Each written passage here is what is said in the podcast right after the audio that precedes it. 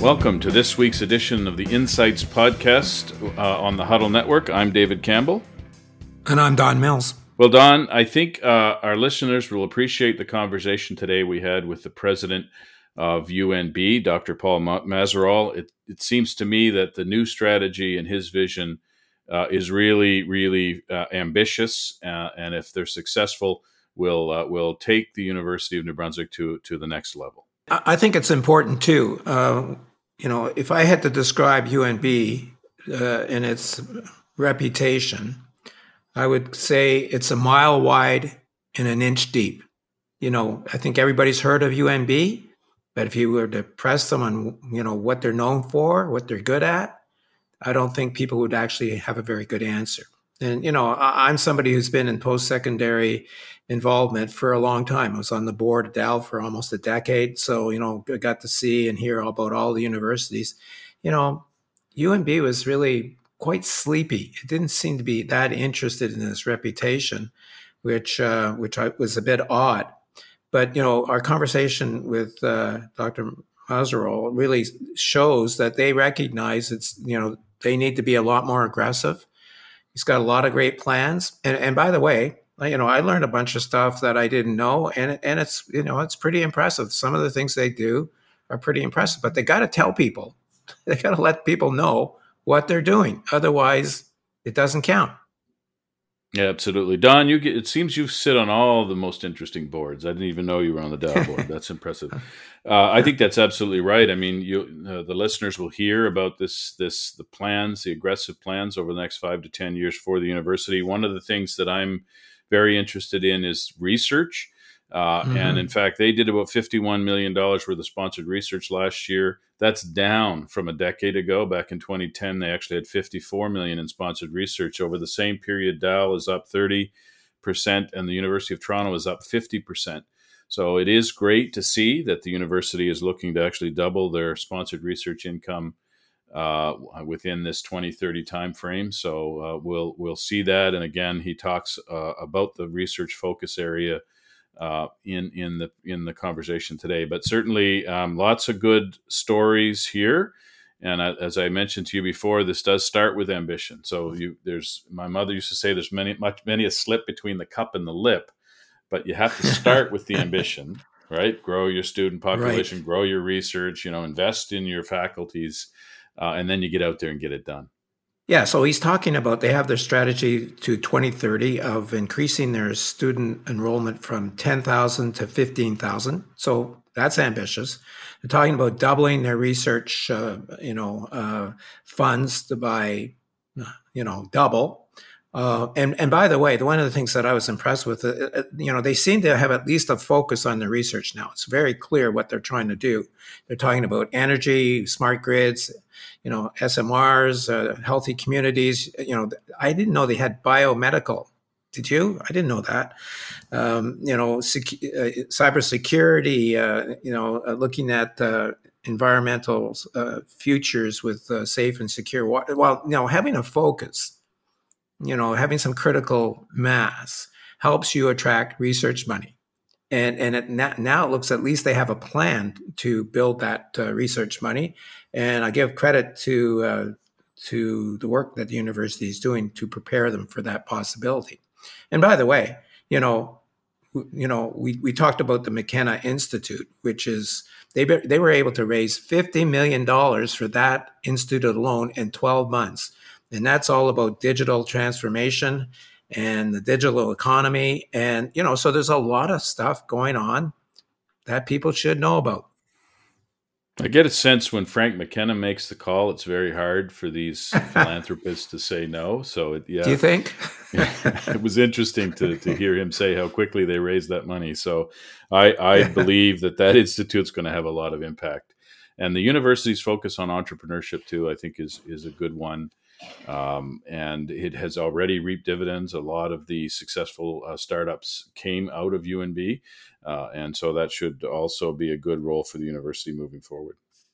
Yeah, I think the Wallace McCain Institute, which I've had some dealings with over the past, has done a really good job, and it's operating out of the university, obviously, and has you know has generated a lot of startups uh, over the years, and so uh, and supported startups. So I think that that's really good. And by the way, I just want to mention one other thing because I really want to re- keep reinforcing this opportunity. You know, they talked about uh, the faculty of education as being an opportunity area. I mean, how, when was the last time you heard a president of a university saying the faculty of education was a pri- you know uh, an opportunity area? Well, we know from the growth in the population that instead of uh, you know managing declining enrollment, we're going to be managing increasing enrollment uh, based on the numbers that uh, that we've seen increase in the population, especially among childbearing population. Uh, uh, you know, and he's talked about uh, the need to perhaps expand the education to Moncton and in, in collaboration with UdeM. Well, I applaud that. Like you know, we need to have a lot more collaboration within our um, post-secondary institutions, so not everybody's trying to duplicate a program. And like I'm, I'm a big fan of that approach. Yeah, I yes, and I think part of that is around the bilingual teachers, and I think uh, moving right. forward, I did I didn't ask Dr. Mazerolle about that, but w- I'd love to see UNB doing more in terms of French language instruction at the university, even in engineering and other faculties, because we have a lot of these English kids and, and international students that come in and they you know they don't actually study in french and then they go in and they try to be bilingual in the workforce. So so that is an issue i think moving forward. Uh, anything else don before we before we go to our no, interview? this is a great conversation for people who want to know more about what's going on at unb welcome to the podcast dr Mazerolle great to be here david. We always like to start by finding out a little bit about our guests. You became UNB's 19th president in 2019. Can you tell us a little bit about your career path uh, and how you ended up in, in your current role? Well, my uh, my roots are probably a bit uh, uh up and down and all over the place. So I, I left UNB uh, back in in '89 and uh, went to the States for 10 years and did my graduate education there and my first academic position with the University of Cincinnati.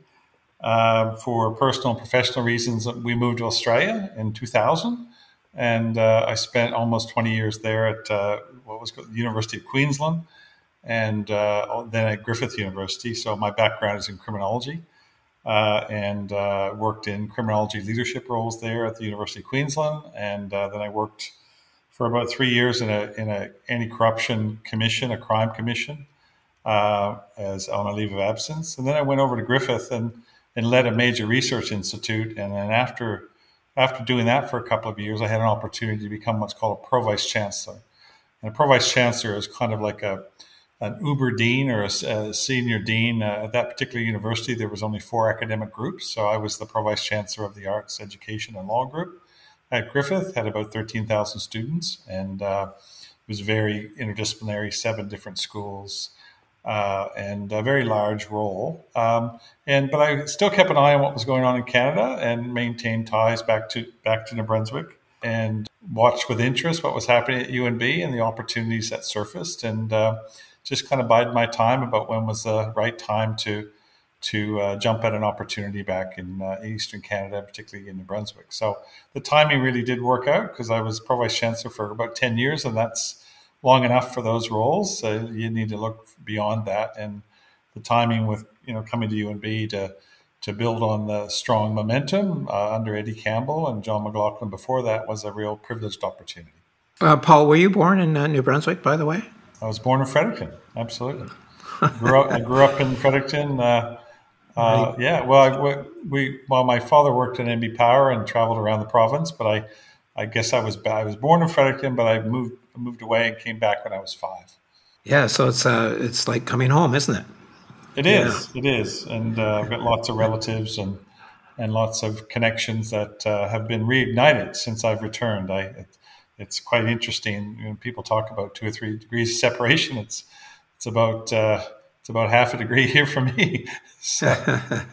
well, welcome back. Uh, one of the things David and I are really interested in is uh, economic impact of organizations. Um, you know, we know that the uh, post-secondary sector uh, plays a really important role, often the biggest employer in communities, um, and uh, so we want to start the conversation by talking a little bit about UNB's uh, important economic role, not just in the city of Fredericton, but across sure. uh, New Brunswick. And you're a major employer, obviously. Can you talk about the number of people that you have working uh, in in New Brunswick, and maybe break it out by by city? Would that be possible?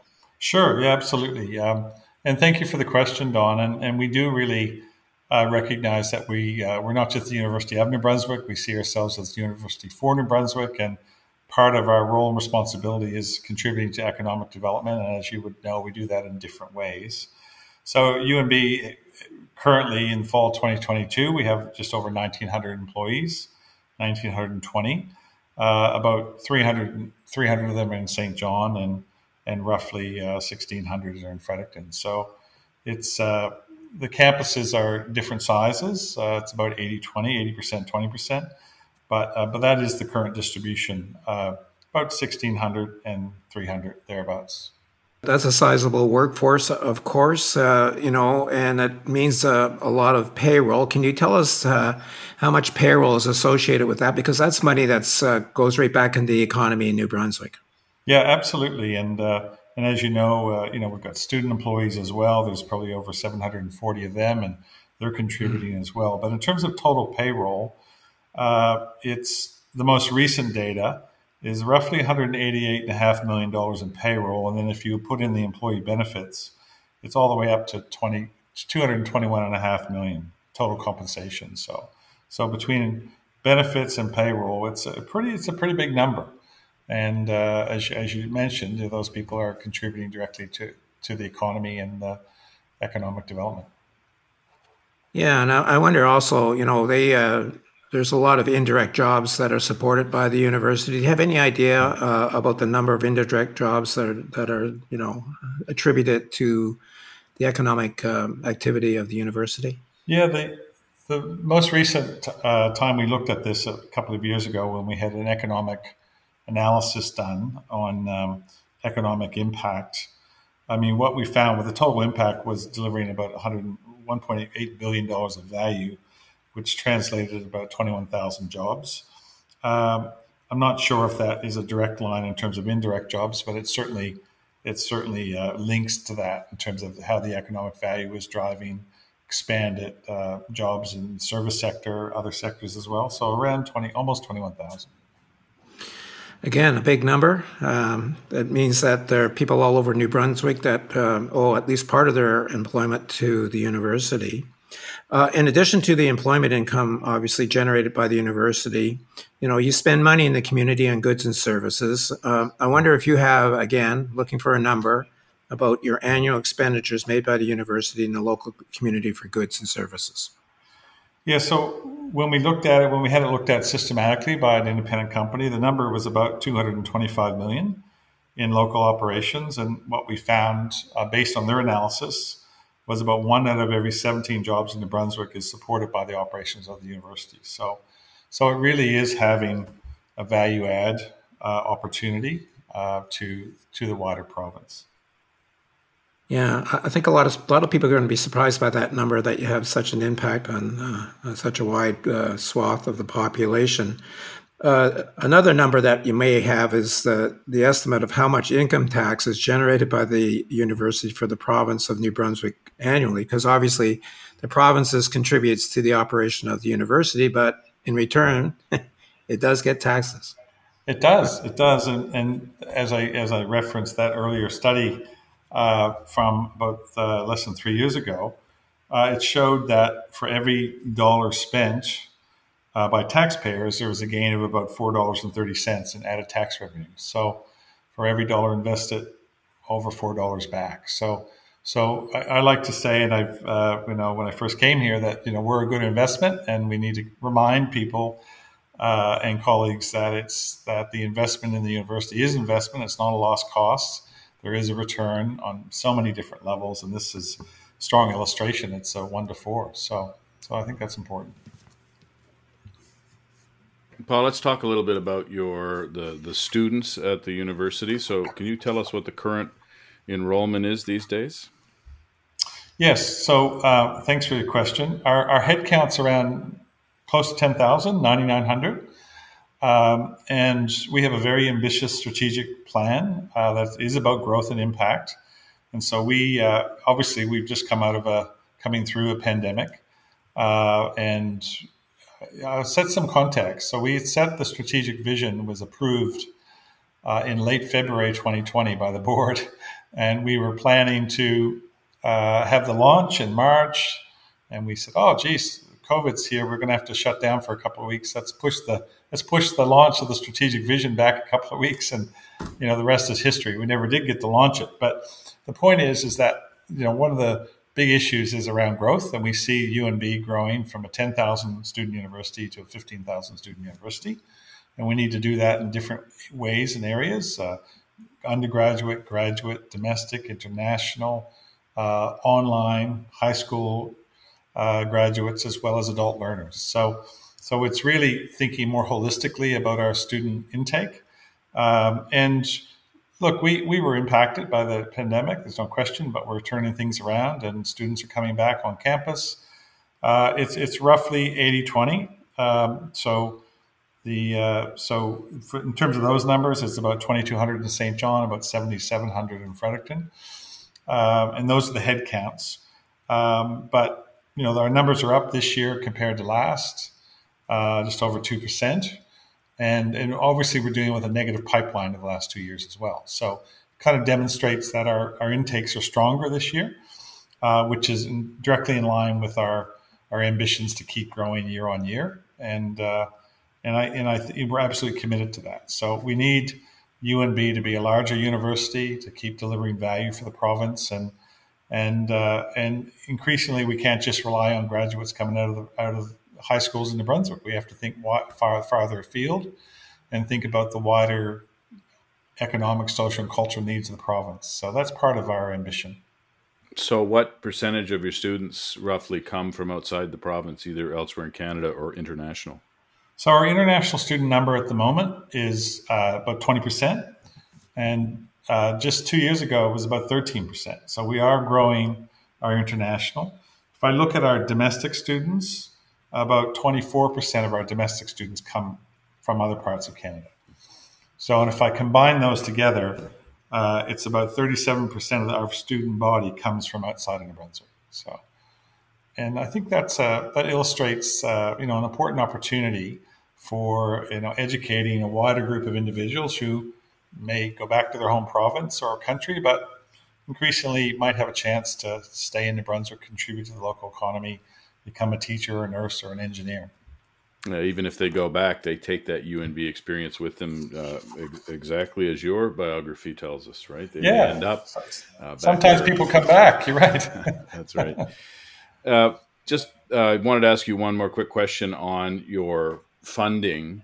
Could you give us a breakdown of what percentage of your funding comes from tuition versus government, and I guess if you have other sources there, so just to give the listeners a sense yeah. of that breakdown?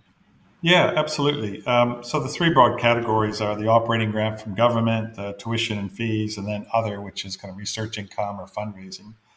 And our operating grants around 54% uh, of our funding, and our tuition is roughly about 39%, and the remaining is around 7%. So, uh, and obviously that changes over time, and it also compares up and down to other universities across Canada. We've had a had a bit of a look at it. Um, but yeah, so just over half of our of our revenue is coming from the provincial taxpayer. Um, and I've and I've talked to students a lot about tuition is a is a really important topic. Um, UNB, I see, we're a very value for money institution. Our tuition is uh, certainly not exorbitant, um, and uh, we I, I, found I've only been here over three years that uh, I'm, I'm, I'm, a bit amazed at how, how much how inexpensive we are compared to other universities, and uh, and so you know our, our expenses go up you know higher than what our revenues do, and that that's something that affects many Canadian universities. So, and I've said to our student leaders, you know, we're not going to uh, resolve our needs around deferred maintenance and you know on the backs of students. However, we have to charge a reasonable tuition so that we can ensure we can still deliver a top rate student experiences, still deliver programs, still hire world class faculty. So, so we've tried to strike a reasonable balance in tuition increases, uh, to, that so people can still have access to our institution. Uh, uh, Paul, you mentioned that you, you're you're going to you have a goal of increasing your enrollment by fifty percent. What what time frame is that over? Well, our vision is toward 2030. 2030. So th- this okay. was this was a, this the vision was approved in February 2020. So um, so that that's our aspiration. But I, I, think we're going to we'll get there uh, in different ways. I mean, Saint John campus will grow differentially from Fredericton. We, we want to grow an online footprint, probably a couple of thousand students at least, two to three thousand. So there's a excuse me, there's a whole other set of activity underway in terms of you know changing the internal how we're running programs. We have lots of online courses that we run through Evening College, but we don't have a lot of online programs. So we're you know we're looking to develop more online programs that are attractive to full-time employees, uh, people who are looking to upskill or reskill, and so that um, that's a whole other new opportunity for UNB. You mentioned earlier that uh, 20% of the student body comes uh, internationally. Uh, you must have a goal of increasing that percentage given the need to recruit from outside the province. What is your target for international students? Can you tell so us about that? Originally, thanks for that question, Don. Originally, when I came here, the target was 20%, and I think I undershot. so I, I honestly think that we could comfortably get to 25%, 25 to 30 tops. And I think anything beyond that's probably tilting it too much in the other direction. So I would have thought over the next three to five years, with as we offer more programs, because part of our growth ambition is to develop more programs that are attractive to students locally and globally. And so we'll, you know, our next near target will be shooting for 25% over the next two or three years and then, and then re-examine. Yeah. Well, I think that that's good news. You know, I've been promoting for a while the fact that uh, post-secondary institutions are great ways of recruiting immigrants to our country. We know from my own research that a lot of them want to stay in the very communities where they get educated, up to yeah. 60%. So it's a great uh, stream for new immigrants uh, coming to our country. So I think that that's good. That's good news. Yeah, uh, absolutely. Uh, you mentioned in your, that your strategic plan was uh, kind of launched, I guess, somehow in the last couple of years during a pandemic. In that plan, UNB towards 2030, it states the world needs more UNB. So I'm going to give you an opportunity to tell us why the world needs more UNB. Yeah. Look, thank you, and, I, and I'll thank you for that question. And I'll set a bit of context. Uh, look, I, I, spent 30 years away from from UNB, uh, and I worked at a lot of other universities, some you know global top 100 universities, other middling universities, and I'm amazed at um, at UNB, there's some wonderful things happening in research centers, some programs, world class scholars, some incredible transformational opportunities for students, incredible alumni. But we didn't necessarily, we don't necessarily tell our story or toot our horn a bit as much as we can and should. Uh, and so, so part of this is recognizing there are incredible things going on. I meet students from uh, uh around the university. I meet uh, alumni, recent graduates, and I have a chance to connect with them and hear their stories. They're powerful stories. I, uh, I meet with our scholars who are doing great things, whether it's in, um, in biomedical engineering or in cybersecurity or engineering, history. Like we've got some terrific scholars publishing, you know, globally relevant things. So when I put that all together, I think about a transformative student experience, incredible achievements of our alumni, I look at our research achievements, and a lot of our research is very translational. It's partnership research, it's translational research, it's looking at industries, it's looking at entrepreneurship. And I put it all together and think of all our partnerships and the work we're doing with business and with government and think, you know what, this is a really good story here that we have to keep telling people uh, what's happening. Uh, look at the, the companies that are coming out of the university, 120 companies in the last eight years or so through uh, through the TME program and in Faculty of Business and Management. So there is a real story to be told around how the university is trying to drive value for New Brunswick to deliver, uh, you know, to, to look at these opportunities to shape a student's future, to work in partnership with research, to address uh, big challenging problems, be it in energy, be it in health, be it in security, and say, well, how do we re- really make a difference going forward? And so that's why I like to use the metaphor. The university, uh, the world needs more of what we're offering. Where you know, great student experiences, great scholars who want to work with industry and other universities, want to work with government to tackle big challenges. And there's many of them. So that's why I like to use that metaphor. The world needs more UNB. Well, you know, first of all, I have to say that, you know, I think you're right. UNB is not that well known, or not as well known as it should be, and and certainly the goal to profile and highlight the work of the university, I think, would uh, stand you in good stead for sure. Yeah. yeah. Uh, the university's vision um, says that UNB aspires to be a, a, university of influence through excellence and innovation in research and teaching to enable positive social change across our communities. Yeah.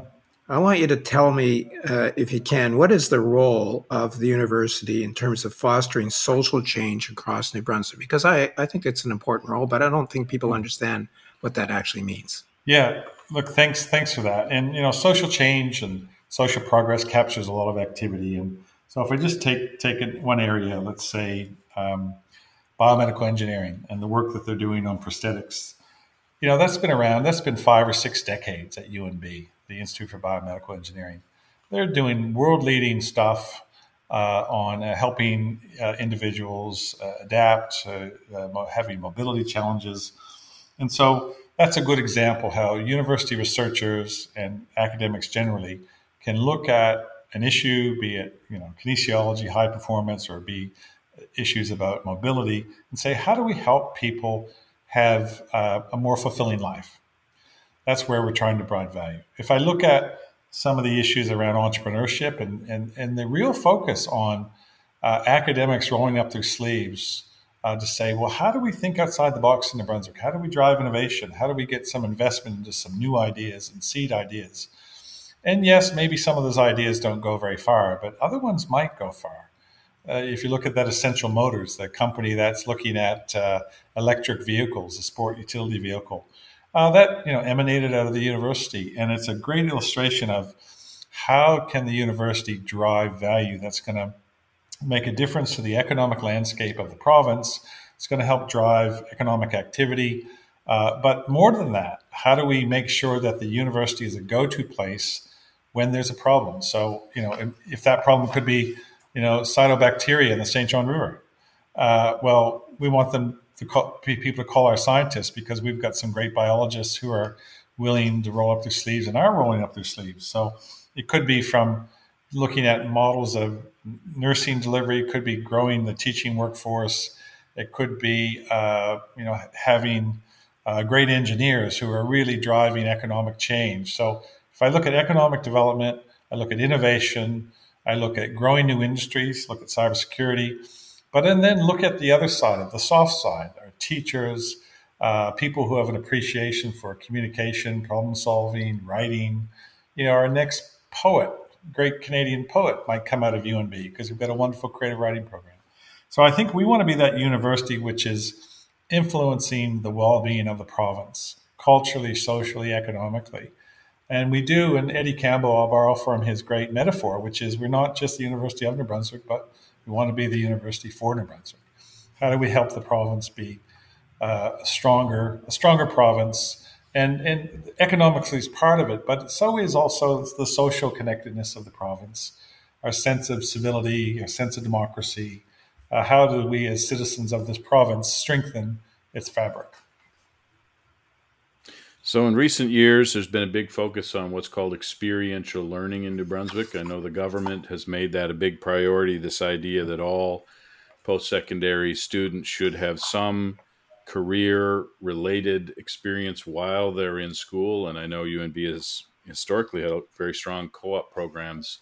Can you tell us about the approach the university is taken, taking now to provide students with real world, real world work experience while they study? Yeah, thanks for that question, David. It's uh, it's something that's close close to my heart. Um, in our strategic vision, uh, you know, developed in late 2019 and launched in early 2020, flags this in its second pillar, which is around fostering uh, experiential learning opportunities for literally all students, as many as possible. Um, and so, so what we're doing, working across the university, not just in the STEM disciplines, not just not just science and CS, computer science and engineering, but indeed in the humanities and social sciences as well. We have co op learning in some faculties. We have experiential learning lead Dr. Uh, Sarah King, who has a PhD in, in experiential learning. she is leading a, a terrific effort, working closely with the province and the other universities uh, through the future uh, the future NB funding is helping to stimulate this. So we're taking a, a very holistic approach, promoting, making sure that there's um, meaningful work experience. Uh, particularly through COVID, there was a great deal of innovation in this space. But we're touching over 600 employers at the moment, where UNB students, thousands of students, great, yeah. uh, almost 6,000 students have had experiential learning opportunity in the last year. Those are the numbers that I've seen recently. So, and that could be entire four month work terms or it could be a targeted project. But it really is a, a recognition that the student having uh, trying to translate what they're learning in the classroom to the workplace is essentially very important for their development. But it also recognizes that many employers see this as opportunities to um, uh, socialize uh, potential future talent into their workforce. Uh, We've got a partnership with Siemens that we signed about two and a half years ago, which is also a, good example of a embedded mentoring program where where uh, engineering students in particular have a chance to work with Siemens uh, all through the summer and get support through the tuition and then get hired on the other end. So we've got a whole bunch of different models because uh, we're trying to be flexible to the needs of our students and the needs of our employers. But suffice to say, this is one priority, and I I think it's an area that we're going to keep developing, evolving, strengthening because the the the uh, what we're hearing is that the employers really appreciate it, and the students are finding it it brings a lot of value, you know, to their university experience. They have a chance to network, to learn on job skills because as you as you would well know, what we learn at universities is really really important, but uh, you also need to find out how to navigate a workplace and how to get things done in a work setting, how to work with other people, the teamwork, dealing with time pressures, all of that. So it's one of our things that we're really prioritizing through the strategic vision. Uh, Dr. Mazerolle, it, it's my understanding that international students are now able to participate in these programs. Is that correct?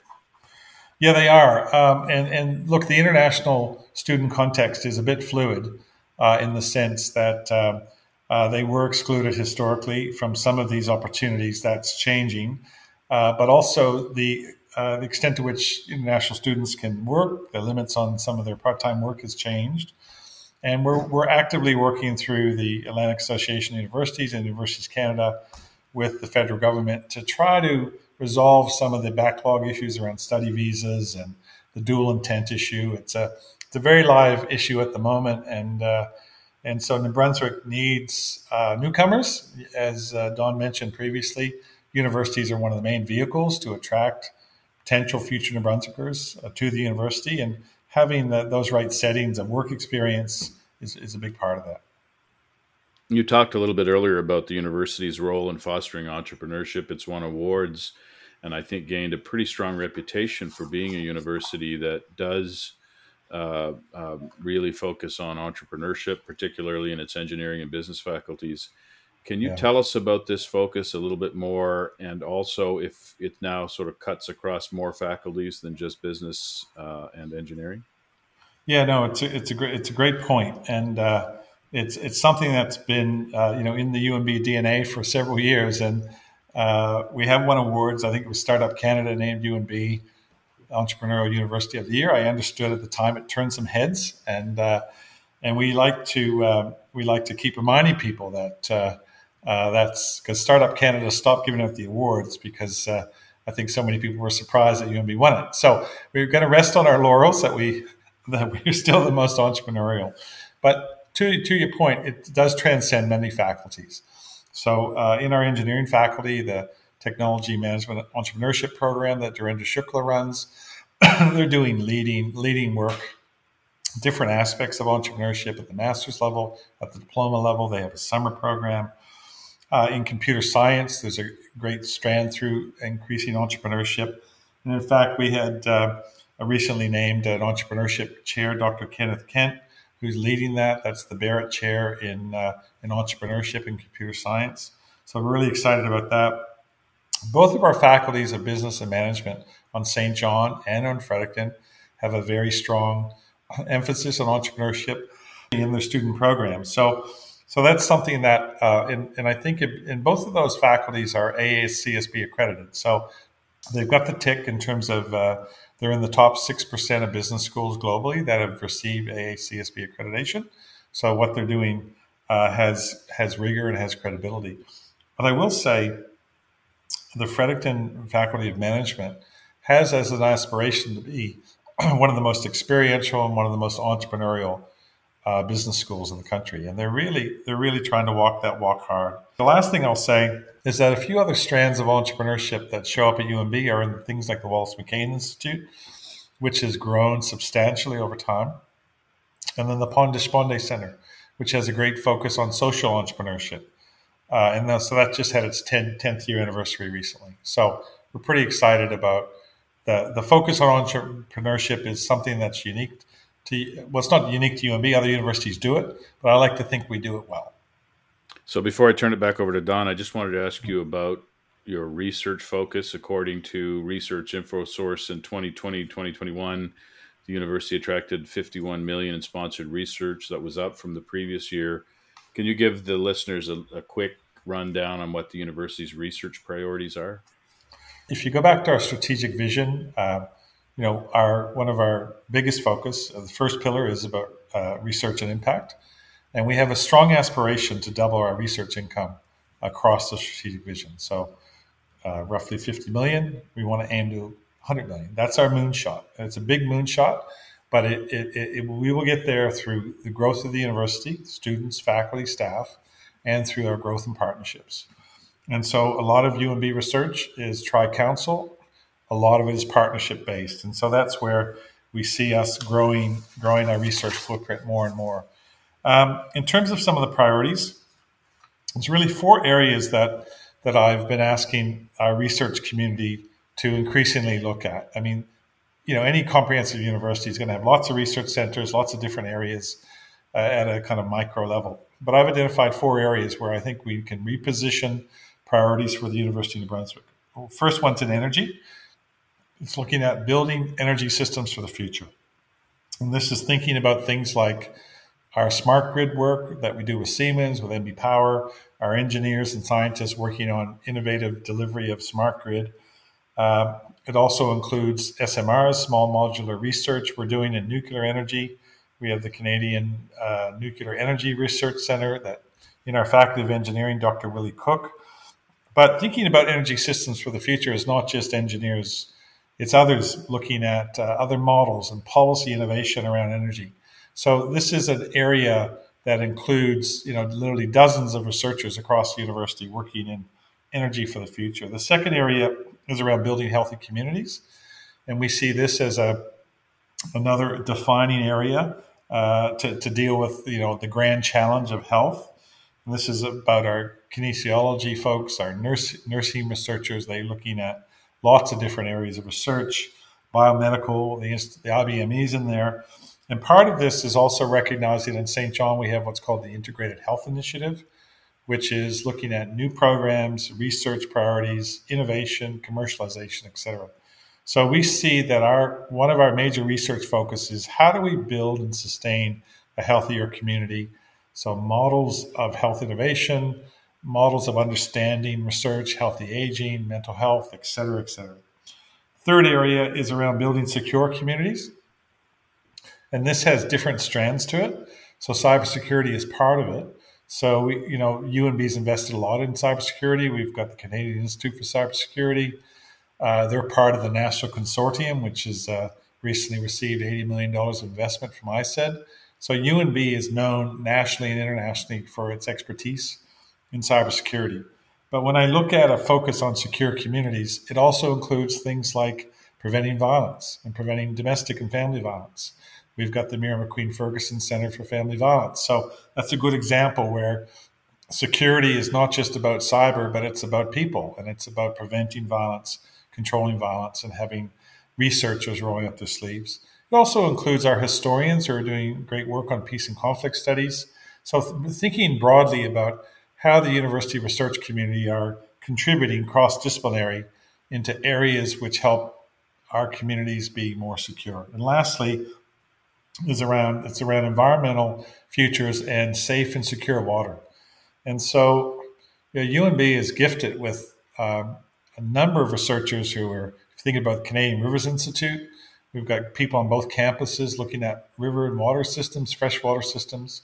But we also have many, many researchers, scientists working in the Bay of Fundy, looking at oceans and streams. So, so collectively, we've got a, a group of, of scholars who are looking at safe and secure water in the context of a better environmental future. So, so I would see, say, David, those are our four big priorities, and they they bring together uh, almost half of the entire research community of UNB.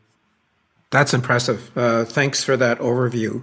In addition to the, the research uh, focuses that you have, the former New Brunswick Premier, Frank McKenna, just recently funded the new McKenna Institute at UNB as a catalyst for economic growth by advancing the use of digital technologies.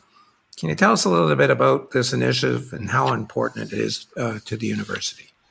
Yeah, thanks for that question. Look, it's been a real privilege to uh, to work with uh, Premier McKenna. Uh, he's very passionate about the province, and he's passionate about making a difference for the future. So, so we started this discussion with Frank a couple of years ago, and uh, when we shared the book with him, "A Unicorn in the Woods," and which told a really powerful story, and uh, and he said, "Look, I want to work with the university to try to strengthen New Brunswick's future through digital innovation, digital transformation. And so the McKenna Institute was launched uh, just over a year ago, 14 months ago or so, uh, just less than that. And it, Frank has invested $5 million of his own money, and there's been a $50 million target uh, of the initiative. We've exceeded that in 12 months in terms of uh, in terms of commitments. So it's it's really about um, growing talent and growing ideas. There's a recognition that New Brunswick businesses, uh, some of them are needing to pivot and to adapt to the needs of the digital economy and the digital consumers. But there's a whole other part of that which is around skills. And part of accessing talent is about having more graduates in computer science and software engineering. But a lot of it is about having people having a chance to upskill and reskill uh, and other people just finding out how to become a coder. And so we have to be thinking about micro credentials, diplomas. And so we're doing that uh, quite holistically. Uh, we're very fortunate that Adrienne O'Pray is the uh, inaugural director of the McKenna Institute. And Adrienne, as you probably know, has got a great deal of experience uh, in the business community. And uh, she's working in partnership with lots of other entities. So the McKenna Institute is, is, is helping the university widely be part of this initiative around digital transformation, but it's also outwardly looking at partnerships. So we've got a partnership with Shoppers Drug Mart around women's health. We have partnerships with uh, IBM around Skill Builder and making some of the IBM programs more available. We're working with uh, UdeM on some projects. We're looking to develop data science, more AI, but we're also uh, looking at uh, partnerships with places like MasterCard and trying to make uh, make uh, programs more available for Indigenous communities as well, First Nations communities. So it's really, and NBCC is another uh, partner. So it's really trying to say, what can we do by ourselves, but also together to drive the digital transformation of the province? So, so I'm absolutely delighted um, that we're part of this partnership with Frank, and uh, and he's uh, he knows everybody, uh, and uh, he's he's a, he's a, he's a wonderful salesperson to to promote the work we're doing, but see the university as a vehicle for social change and progress. So, and it, I, I think this uh, this project is going to have a lot of impact in the years to come. You know, we had Frank on our podcast. Uh, I admire him greatly. Um, he's a great promoter of the province, and uh, he continues to do so much uh, for the province of New Brunswick. Um, I want to come back just to a topic we touched on briefly, um, but I think it's important that we um, uh, have a look at this topic again. Uh, universities are finally being recognized for their critical role in attracting and retaining newcomers to the region and supporting the population growth agenda across Atlantic Canada. It's not just immigrants, by the way. You know, in research that I've been involved in, people who uh, study in this region from other parts of Canada, they fall in love with it and uh, yeah. they end up staying. So it's a great uh, um, attraction uh, vehicle for sure. But uh, can you tell us more about the university's specific initiatives to attract and, and more importantly, retain students from outside the province of New Brunswick?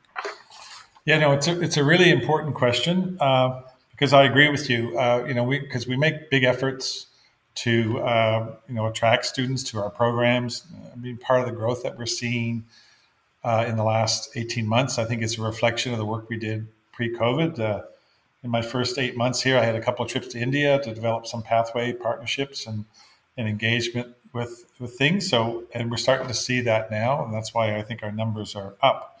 But as a community, uh, if if part of our role is these students have a great experience in, in New Brunswick, but then they they can't get work placements, if they can't get hired, uh, they're just going to go up to Upper Canada, and we're going to lose them. So so we we, we look seriously at uh, ways to connect them, and there's a there's there's a UNB student in Fredericton as one example that he's very innovative. He's developed a, a kind of an app to connect students to find out what's going on, to how do you navigate the community, how do you find a, a dentist, how do you find a mechanic. So, so there's a bit of that going on.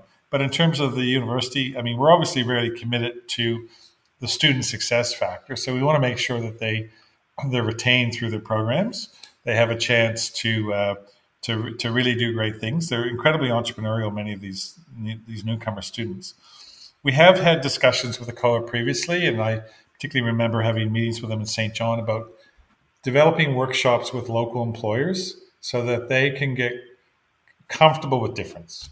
That's the best way to say it. So they get comfortable uh, having students who are from a different country or a different culture or a different religious background into their workplaces. So this is this is really about trying to smooth the opportunities for these students to get work placement, to get co-ops, and to get jobs in New Brunswick. This is not about suggesting that New Brunswick employers aren't welcoming. It's not about tall, but it's really about how to connect people with opportunities and making sure that that that's a bit more seamless. So we've had we have done that. We have worked with uh, the government of New Brunswick on a few of that. I think we can do more, uh, and I think we can work with our local cities to say, well, let's look at. Um, uh, you know, let's look at cricket pitches. We have students coming from India who play cricket. That's their religion over there in terms of hmm. we have ice hockey, they have cricket. So, hmm. uh, and I've been to India a few times and I know a lot about cricket. So, uh, let's see, let's make uh, these communities more attractive. And uh, I, we have a role to play in that. Uh, so, we see our role as much more comprehensive than just teaching students and doing research. It's really about how do we make the the campus sticky, but the community sticky. That people come here, they go to university, they learn things, they get jobs, they stay. So I wanted to ask you a little bit about the healthcare workforce and UNB's role. Of course, it's in the news lately. We've added 50,000 plus to the population, and that's putting tremendous strain on the healthcare sector. The job vacancy rate in healthcare has more than doubled since the pandemic started. Um, what, what what is UNB's role there to, to help address at least some of the specific occupations within that healthcare sector workforce? Can you tell us a little bit about UNB's approach to addressing that? Yes, absolutely. Look, it's a real priority for us. Uh, I mean, and, and we, we recognize it's not a New Brunswick specific issue. I mean, there's most provinces in Canada are experiencing this, whether the doctors or nurses or other health professionals. So, what have we we've been doing the last three years? Well, number one, we, we are investing in new health programs. Uh, so, the Bachelor of Health on Saint John is a great example. So, and that was um, developed developed quite quickly in terms of COVID and uh, the very first year. I think it wasn't approved until April. And we only had a small intake of about 25 students. But we're envisioning 500 Bachelor of Health students on the Saint John campus in about five years. Right now, it's about 170. And interestingly, about a third of those students are coming from away. They're coming from out of the province. So, they're drawn to New Brunswick for the program. And this this is a program that's interdisciplinary. It's got uh, an arts and humanities component, a science and a business component. And, and many of these students, we see them contributing to the, the health workforce needs that need leadership, that needs innovation. Um, so that, that's, a, that's one thing that we're doing. Secondly, we're obviously working very closely with the government around different models of nursing education. Um, so we we know this is a this is an area that's uh, got a lot of community interest because we graduate lots of nurses and some of them stay in New Brunswick, some of them leave. We understand that. So producing more nurses is part of it, but we and I've and I've said to government before, it's it really is a partnership. So if our nursing graduates are offered full time jobs at another province and they're not getting full time jobs in New Brunswick, then you can't you can't blame them for leaving because they they have mortgages and aspirations as well. So, but we uh, we've increased our intakes in the Bachelor of Nursing pathway. Secondly, we've developed uh, and working with the government on the LPN to BN bridge. So that's something that's been very attractive on both of our campuses.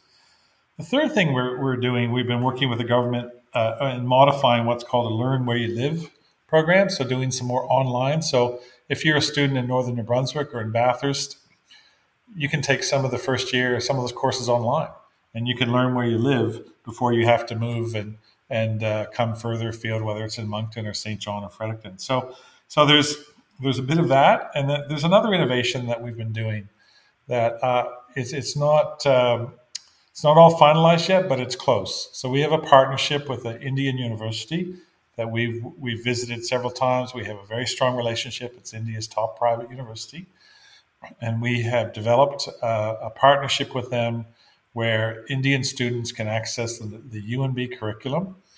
Uh, we've had the Nursing Association of Brunswick attend that, and so we see this as a way to get a pipeline of of highly educated nurse nurses in India who want to come to Canada, and we're envisioning cohorts of 25 and then 50 year on year in the next few years. So this will be another another pipeline of nurses. But we're also developing other programs around leadership. So so David, to your question, we're, we're, we're doing heaps because we think the problem is large. And there's some things we can control in terms of what we offer in terms of programs and that they're fit for purpose. Some things we can't control in terms of the job market and uh, what kind of jobs are being offered and where. But uh, we know that that's uh, this is a system under stress, and we're looking at other ways that we can help in terms of healthcare innovation, other models, preventative health.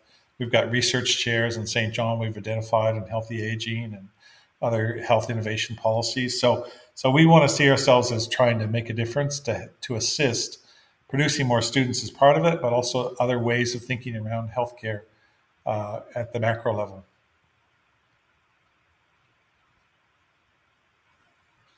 Uh, I, I, just want I, to ask you a little bit about your other faculties. Um, obviously, your business faculty or engineering faculties are doing very well. Um, but are there others that you're, you know, focus on, um, maybe uh, in terms of looking to meet uh, workforce uh, demand uh, yeah. ahead? No, I, I, absolutely, Don. Um, I'll pick one to start with: faculty of education.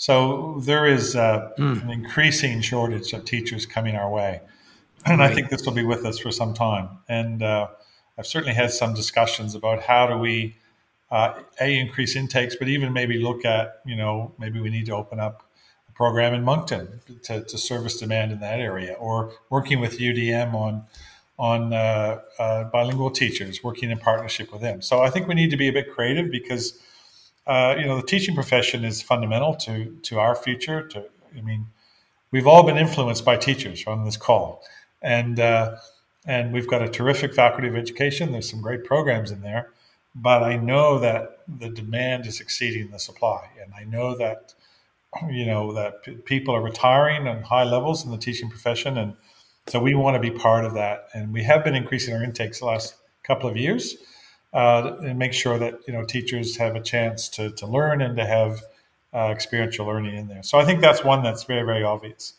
I think science is an area that that I want us to grow more in. Um, I think.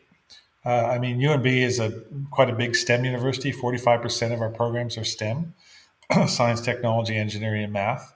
And the extent to which that we can keep investing in science, science in the early years, uh, the teaching of science, the the accessibility for you know phys- uh, you know physicists, uh, biologists, chemistry. I think we need to do more in science. Uh, it's an area that we're we're not growing as much as we want to, and that's an area I think we need to reprioritize. Our business schools are doing well. Uh, the a new program we've developed in Fredericton is criminology. I'm a criminologist, but I had a little bit to do with that, but not because I was self-serving, but this is an area of, uh, of need and opportunity. Um, you know, my background in criminology is, uh, you know, I studied at UNB, I studied at the University of Maryland and Northeastern. I worked with global scholars and developed programs in Australia. A new program we've got out of the Department of Sociology that is focused on partnerships and focused on experiential learning and and ensuring that criminology students um, also are picking up skills around evaluation, statistics, policy analysis, because there's heaps of job opportunities in public safety and departments of justice. Uh, and, and this is about thinking creatively around our justice systems uh, and understanding uh, criminal and deviant behavior and what we can do to prevent it. So I think I think we're going to see that program grow, um, in part because I think uh, across the country in Canada, uh, you know, the, the, the, big game of criminology is Simon Fraser. So uh, there's a huge opportunity for us to build a critical mass of criminologists in the East and uh, that'd be nice to to do a bit more. And we've got lots of work to do, in working with police agencies and in crime prevention, and and I think there's things we can contribute. Uh, just a couple more questions. Uh, uh one is related to capital campaigns, which is now. Uh, sort of a constant in universities. Uh, do you have one on the go right now, or are you planning one? And if so, what would be the focus of your campaign?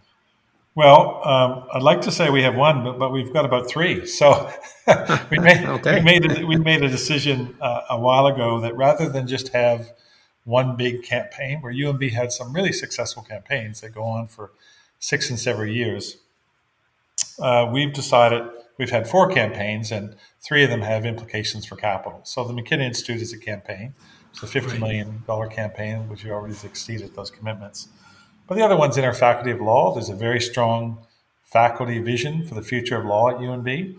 And, uh, and part of that is looking at uh, growing programs in law, looking at the faculty of law in the community, looking at our built environment. So there will be a capital campaign associated with that. The other, the other big one is in Saint John, the Integrated Health Initiative. And as I mentioned, that was new programs. So the Bachelor of Health was one example, but so too is the MBA in Saint John It's going to have a health focus as one of the specializations. but we also, it's really powerful about the Saint John initiative is around looking at Tucker Park as an ecosystem. So we have a role to play, but so too does NBCC, Dalhousie Medicine, as well as the Saint John Regional Hospital. So, so that campaign is around new programs. It's around new research chairs. There's five identified. It's around commercialization and partnerships. so we have a partnership with what's called the Lark Group out of Surrey, British Columbia. They're looking to move east to set up their eastern pillar at Tucker Park. They've committed to a $30 million building to put in allied health agencies, working with our students, working with our researchers. Final component of that is our own building, which is a health, social, and innovation center. It's about a $38 million building that we would love to be in the ground next year but we're obviously working to fundraise and engage with partners to do that. But we're making really good progress, and I think I think it's something. I'm an optimist, but uh, that building will be you know one of those defining buildings on the Saint John campus. The last area is around engineering, and we've got a very strong future of engineering campaign. That's it's engineering and computer science. It's around doubling students, uh, looking at graduate students, doubling and tripling that, but also looking at the built environment around that. and so for engineering, we have a project to put in a new face of Head Hall. You've probably been to Head Hall before. It's when we take alumni there from the 60s, they say, wow, it hasn't changed a bit. And they're right. So we need to update that. And uh, we're breaking ground in the spring. Uh, we've already fundraised and uh, have financing in place for stage one, which is about a $19 million learning commons on the front of Head Hall.